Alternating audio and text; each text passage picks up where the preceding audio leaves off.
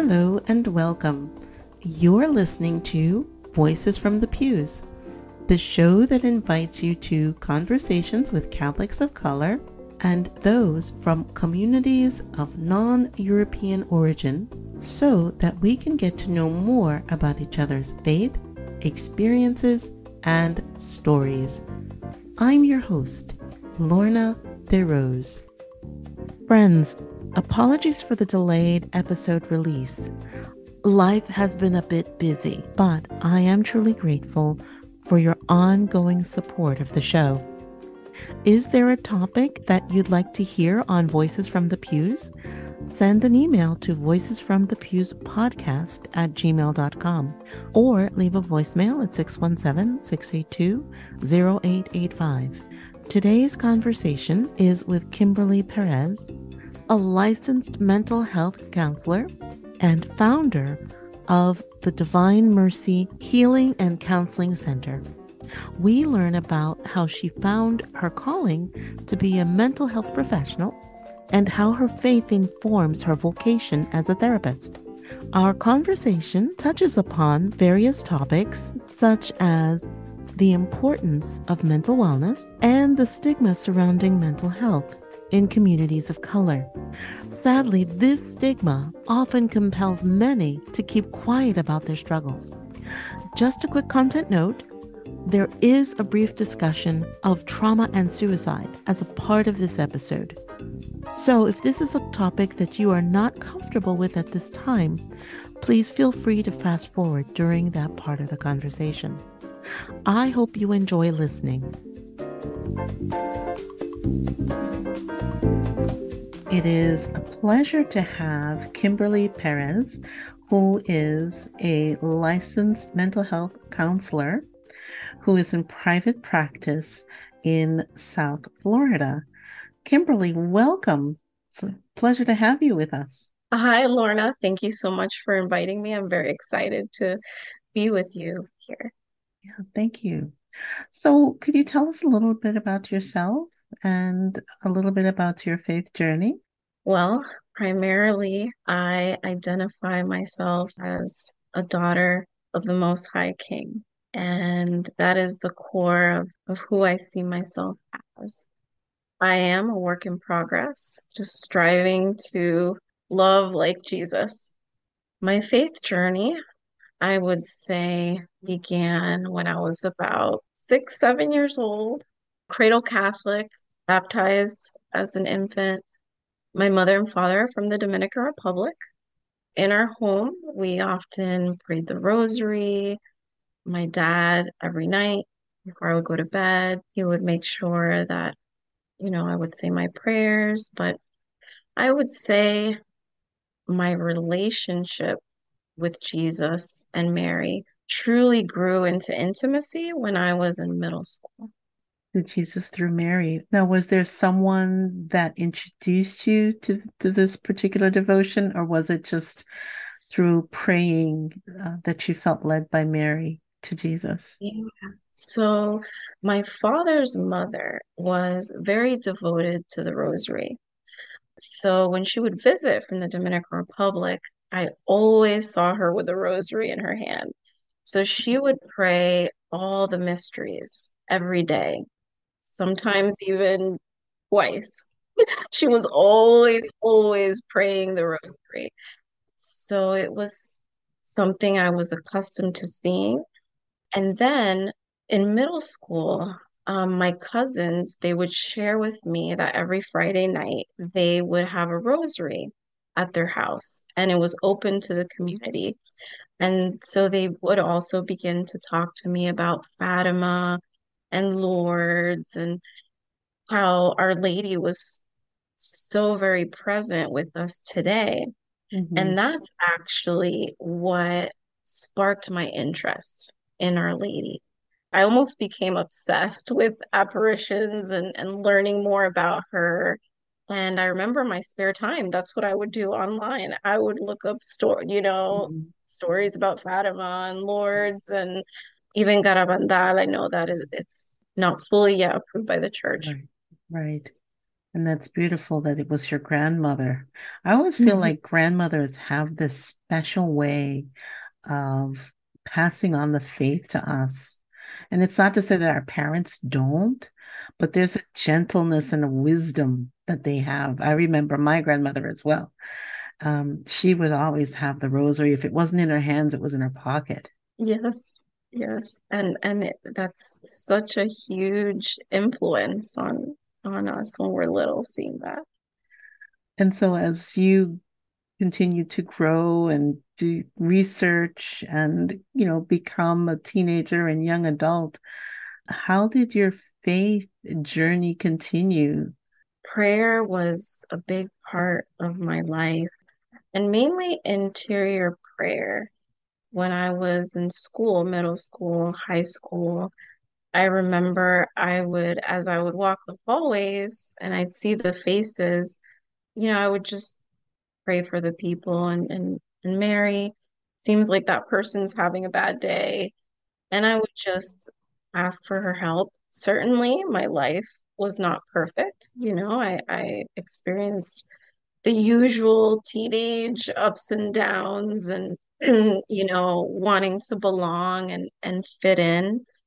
But even in those moments of aloneness, I was always very drawn to the passion of Christ. So the sorrowful mysteries were my favorite. Um, so whenever I felt lonely, I would try to stay there and remain with with him and, and his aloneness as well. That's beautiful because I think sometimes when we're going through moments of suffering and difficulty, it's always important for us to remember that Jesus, He knows what it's like to suffer, and not only just on the cross, but just day to day emotions. So, um, bringing those emotions, bringing those situations, and praying through the mysteries, the sorrowful mysteries. I think that's such a powerful way to to share that with him and with his mother. Yeah. It's hard to sometimes for for people to remember that Jesus became one of us. Mm-hmm. You felt sadness, you felt agony, you felt despair.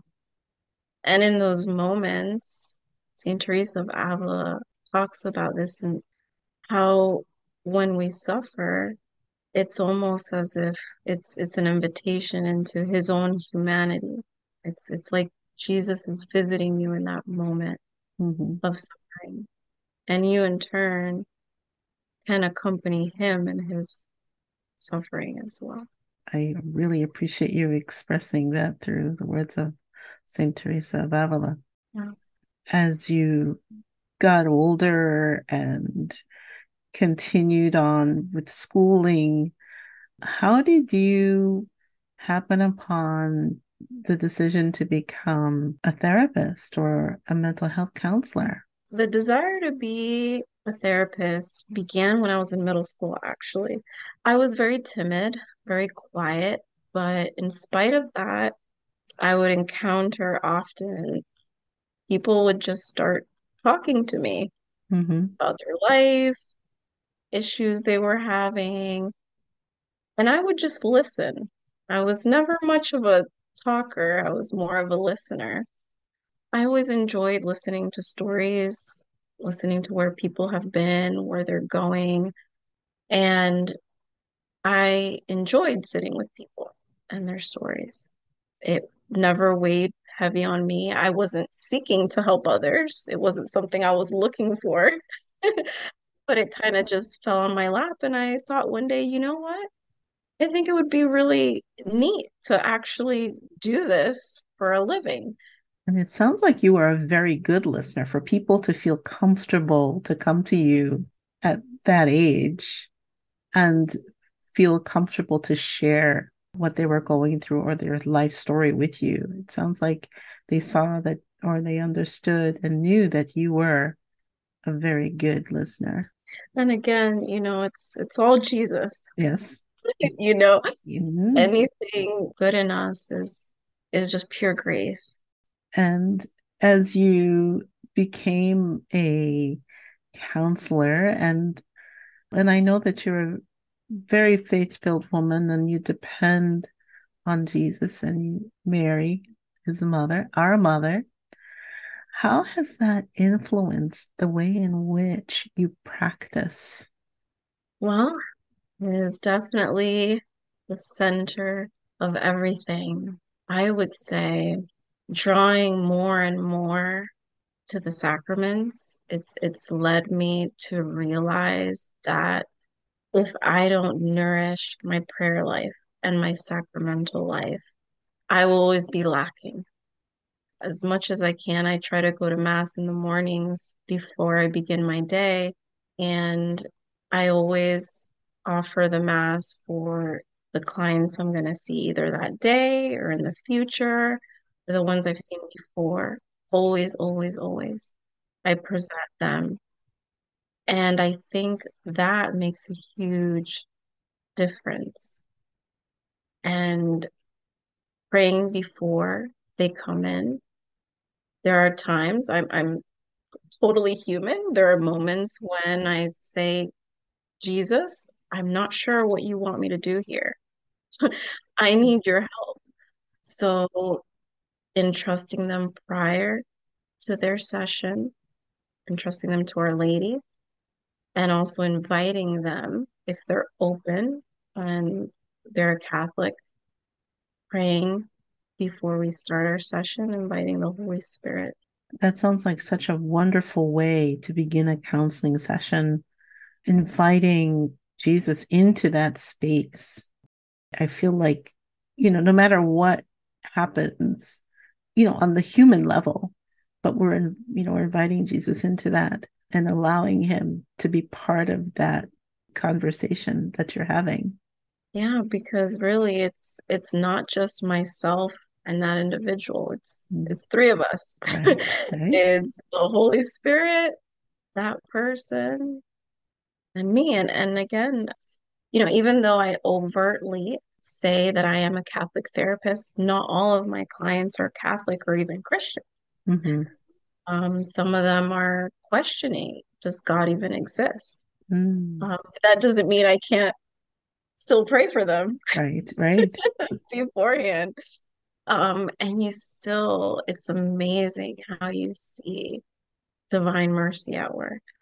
And Jesus is always there offering us his grace, his love, his mercy. But it's us that we have to open our hearts to say yes to that, Absolutely. Cooperating with, cooperating with the grace. Yes. yeah. Thinking about some of the people that you have had the opportunity to work with, some of them have dealt with much trauma in their lives. Um, and so definitely prayer is warranted um, when you have someone who has dealt with that much. How did you decide that this was an aspect of counseling that you'd like to specialize in? I originally did not think I was going to focus on trauma. Mm-hmm. My biggest passion for the longest time was suicide prevention. I was very drawn to help others that were in complete darkness. Mm. So I was working at a rape crisis center in the evenings, um, slash child advocacy center, simultaneously at the same time when I was doing my internship as a grad student at a psychiatric hospital. So what I began to notice was most of these individuals that were being admitted inpatient had extensive histories of trauma, emotional neglect, sexual abuse, domestic mm. violence. So I said to myself, you know what? Maybe this is where I'm being led. Mm-hmm. I didn't, you know, I never planned on working with sexual assault survivors, but seeing those both worlds and how it just it just clicked for me. You know, suicide is a symptom of this root problem of somewhere, somehow, that person began to feel like they didn't matter, Right. that they weren't enough, that they weren't worthwhile. I'm glad you described suicide as being a symptom of a person feeling like they don't matter or they are not seen or, or known or loved.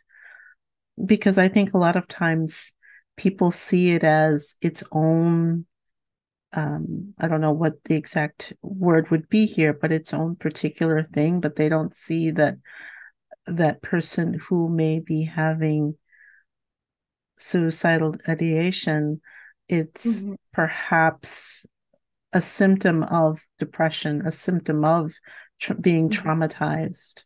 Exactly. And oftentimes, sadly, it's too late, you know. Mm, Um, like you mentioned, um, with it being a symptom, oftentimes you'll hear people say, oh, this person committed suicide yes. as if it was a crime, hmm right? But no, you know, we want to say they died by suicide. They died from something, which is like you mentioned, they died from depression. Committing would insinuate something so far from from Right. what Correct. was really going on. So, Right. There's no criminal intent here. It's yeah. someone seeking help and suffering and not hmm knowing how, you know, basically they've reached a point where they don't know how else to to seek hmm the help. hmm Thinking about, I'm I'm just considering the, the many cases you may have seen in regards to trauma, depression, and and these are things that so many in our society are going through today. It's almost at an epidemic level to the point that uh, the Surgeon General has said that loneliness is now an epidemic within our society today.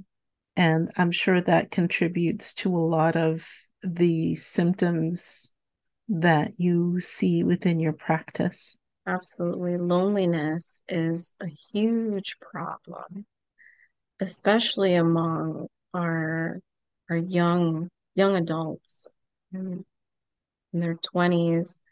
Um, everyone's so connected, you know, so connected on all of these platforms and but they're more disconnected than ever.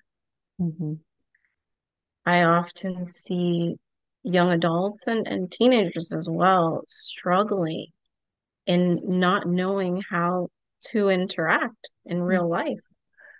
How does that play out, and how do you encourage them to learn to make person to person connections? I encourage them to take a risk in getting out of that comfort zone, which is a lot easier said than done. I'll look into their interests, things they've always maybe thought about doing, but have been terrified or scared or nervous. Mm-hmm. And I'll encourage them. Okay, you've always wanted to play soccer. Let's check online and see if the YMCA has, you know, a team that you can join. And I just try to encourage them to be a part of community. And if they're afraid to do something in real life, we'll begin with virtual. Mm-hmm. Maybe I'll try to connect them to a virtual support group. Mm-hmm. But eventually, I would like to wean them off of screens to human to human interaction. I think that's a lesson for all of us because I think our phones and our devices are such a part of our lives that even if that's not something that you grew up with in the way it mm-hmm. is now, you're right. It it can become so comfortable to lean into that for interaction as opposed to sitting down at table and eating with family or, you know, talking with your friends as opposed to just sending an emoji. Right? It's unavoidable. a lot of individuals have to check their emails within a certain time frame and even even if they desire to step away from that obligations are are, are requiring them to do so especially with you know the kids at school. Some of them don't even have textbooks. Right. And even let's say for example if you're looking at college age uh, graduate school you're submitting a lot of your assignments online. There's a lot of class discussion that's happening online not only in the classroom so it, it really has become an important part of the way we live. But helping them to learn how to find that balance, that's quite a challenge. It certainly is. But my, when they realize, when they get that breath of fresh air and see the trees and see the birds and they they themselves want to disconnect and get off the platforms and and start living, really living their life in community because we're, we're not we're not meant to live this life alone. Right. I think that's one of the teachings of John Paul II, St. John Paul II, in the theology of the body. It's one of the first things that you read that is crucial that God did not create us to be isolated beings. He created us to be in community with one another and with Him. Yes, yes, we were meant to live in, in communion with each other. Right. Thinking about being in communion and learning how to be in communion with one another. I think in some communities, some people find it difficult to seek help when they are going through challenges or traumatic situations or you know family strife because in some cases they feel there's a stigma within their community there's a shamefulness. I'm not crazy there's you know yes. that that may be something that people will say.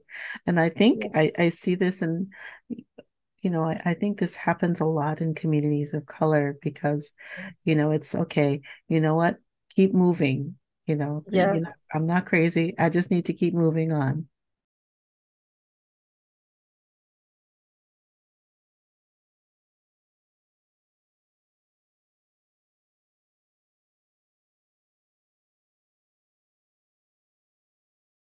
in our communities of color, mental health is not talked about. Mm. It's as if it didn't even exist. And when you do mention I'm feeling sad or feeling depressed. I find it hard to go to work or go to school. You're typically going to encounter a lot of pushback. Oh, aren't, aren't, aren't you praying or or if you believe in God, you you shouldn't feel sad. You have you have a roof over your head, you have food, you have a vehicle. What are you what are you what are you sad about? Our, our communities of color are, are very loving and full of love and full of heart. So much so that it's hard to see that sadness can can trickle in. With those communities, oftentimes it's hard to reach out. So it's helpful to meet the people where they are, where they frequent. You know, if there's certain groups that are catered to certain cultures, getting to know the people and putting a face to what a therapist looks like, what a counselor is like. Oh, they're they're normal. Mm, they're people they're people. Yeah, they're people too. I think the thing that we have to come to terms with in, in many cases is to understand that the doctors, the counselors are there and that we were praying for a healing, but that may be how God is choosing for the healing to happen is through those people, these professionals who he's given the the heart to serve in that way reminds me of of that um, story of the man that was sinking and he was praying to God, God help me. And so God sent him a boat, sent him a hol- helicopter, and he he would just continue to say, "No, you know, I'm praying to God. God's to help me." and then when he finally meets God face to face after he dies, you know, God, where were you? Well, I I sent you the boat. I sent you the helicopter. You know, um, so his help comes in many forms. Absolutely. And I think it's important to think about yes, it's important to pray the novenas. Absolutely. It's important to pray the rosary and go to adoration and just pour out your heart to the Lord and listen for his heart. But also, it's important to have the counselor. Um, and if you know you have the possibility, a spiritual director as well, um, those are just an important part of the healing process for many. Absolutely.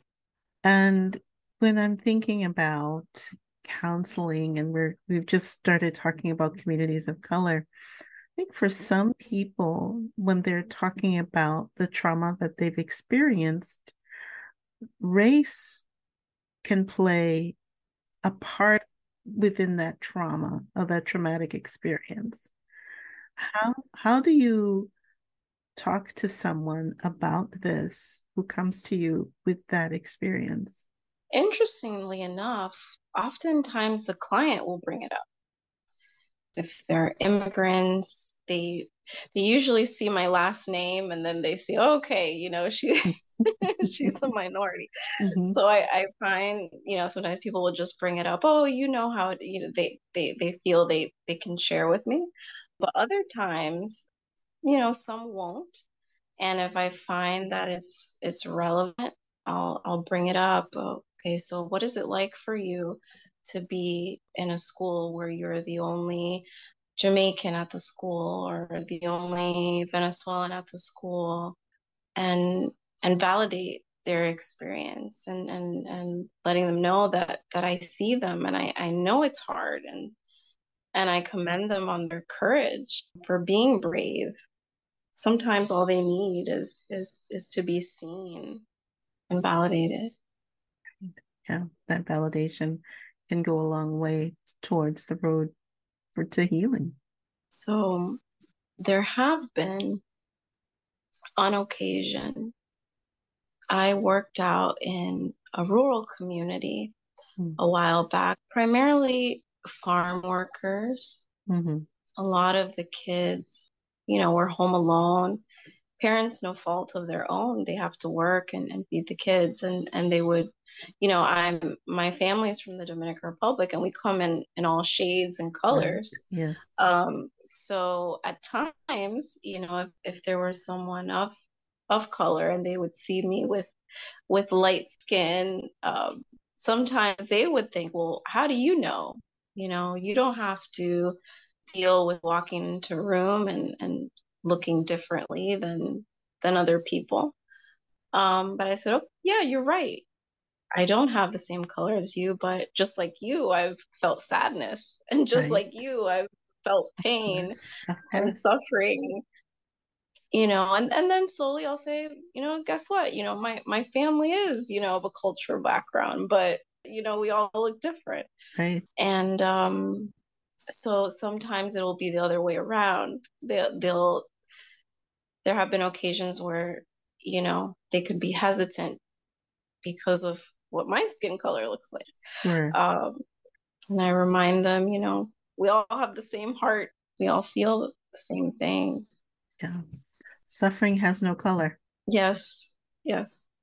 So, do you have a particular prayer that you find yourself drawn to? Yes, there was one that I used to pray. So in 2007, um, I actually discerned out of the Missionaries of Charity. Um, Mother Teresa had found it. So there was a prayer um, in our prayer book um, it wasn't written by her, it was written by Cardinal Newman. So it begins by saying, Dear Jesus, help me to spread your fragrance wherever I go. Flood my soul with your spirit and life. Penetrate and possess my whole being so utterly that my life may only be a radiance of yours. Shine through me and be so in me that every soul I come in contact with may feel your presence in my soul. Let them look up and see no longer me, but only Jesus. Um, so that's the beginning of the prayer. So Mother Teresa, one of her favorite books was one with Jesus Christ. I believe Father Jager was his name. I think so, yes. And yeah, and so striving to be one with Christ. So it's a reminder of my poverty because in our poverty, just like, you know, the nativity, the middle of the cows and, and pigs and horses and mm-hmm. the least likely of places, the more, the poorest of the poorest places, the light of the world was born. Yes. So it's a reminder to myself that the more I lack, the weaker that I am, mm-hmm. the more I realize I'm nothing, the more space I have to fill myself with Him because essentially I don't want to draw anybody near to anyone but Him. Right. Mm-hmm. So, like in my office, I purposely have my seat lower than my client. Well, that's an interesting way to do that because usually it, it it's probably your face to face. Yeah. Think about that. And having that perspective helps you to remember. Yeah. Remember who I am and and who he is. And that really inviting him to be the one to meet with my client and not me. And when when it is me that thinks that I'm doing any healing or any care, then I'm in deep trouble. Because then that will lead to utter despair. Because if we think we're alone, everything is hopeless. Well, I am so grateful that you're out there serving the Lord by helping so many who are in need. Um, and I think you you're you're helping us to remember that even in our it's you know St. Paul says this too. Mm-hmm. You know, though I am weak, I am strong. So in our weakness, Christ is our strength. His grace abounds. Kimberly, it's been such a joy to speak to you today. And if someone would like to reach out, how could they do that? Sure. And, it, and it's been a joy to be with you too, Lorna. Um, if anyone would like to reach out to me, they can visit my website at divine mercy healingcounseling.com and they can click contact they can send me an email through there, and I would be more than happy to connect. Wonderful.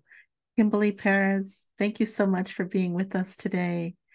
And God bless you in your ministry. And I won't even call it a practice, I'm calling it a ministry. Praise God. Thank you so much, Lorna. Thank, Thank you, you for what you are doing as well and, and for being a light for Christ.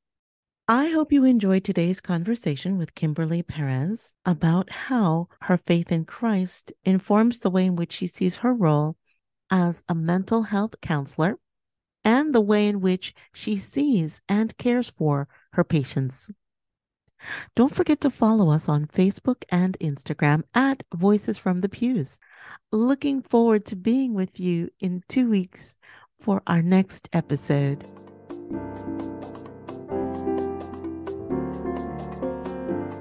Thank you for listening to Voices from the Pews.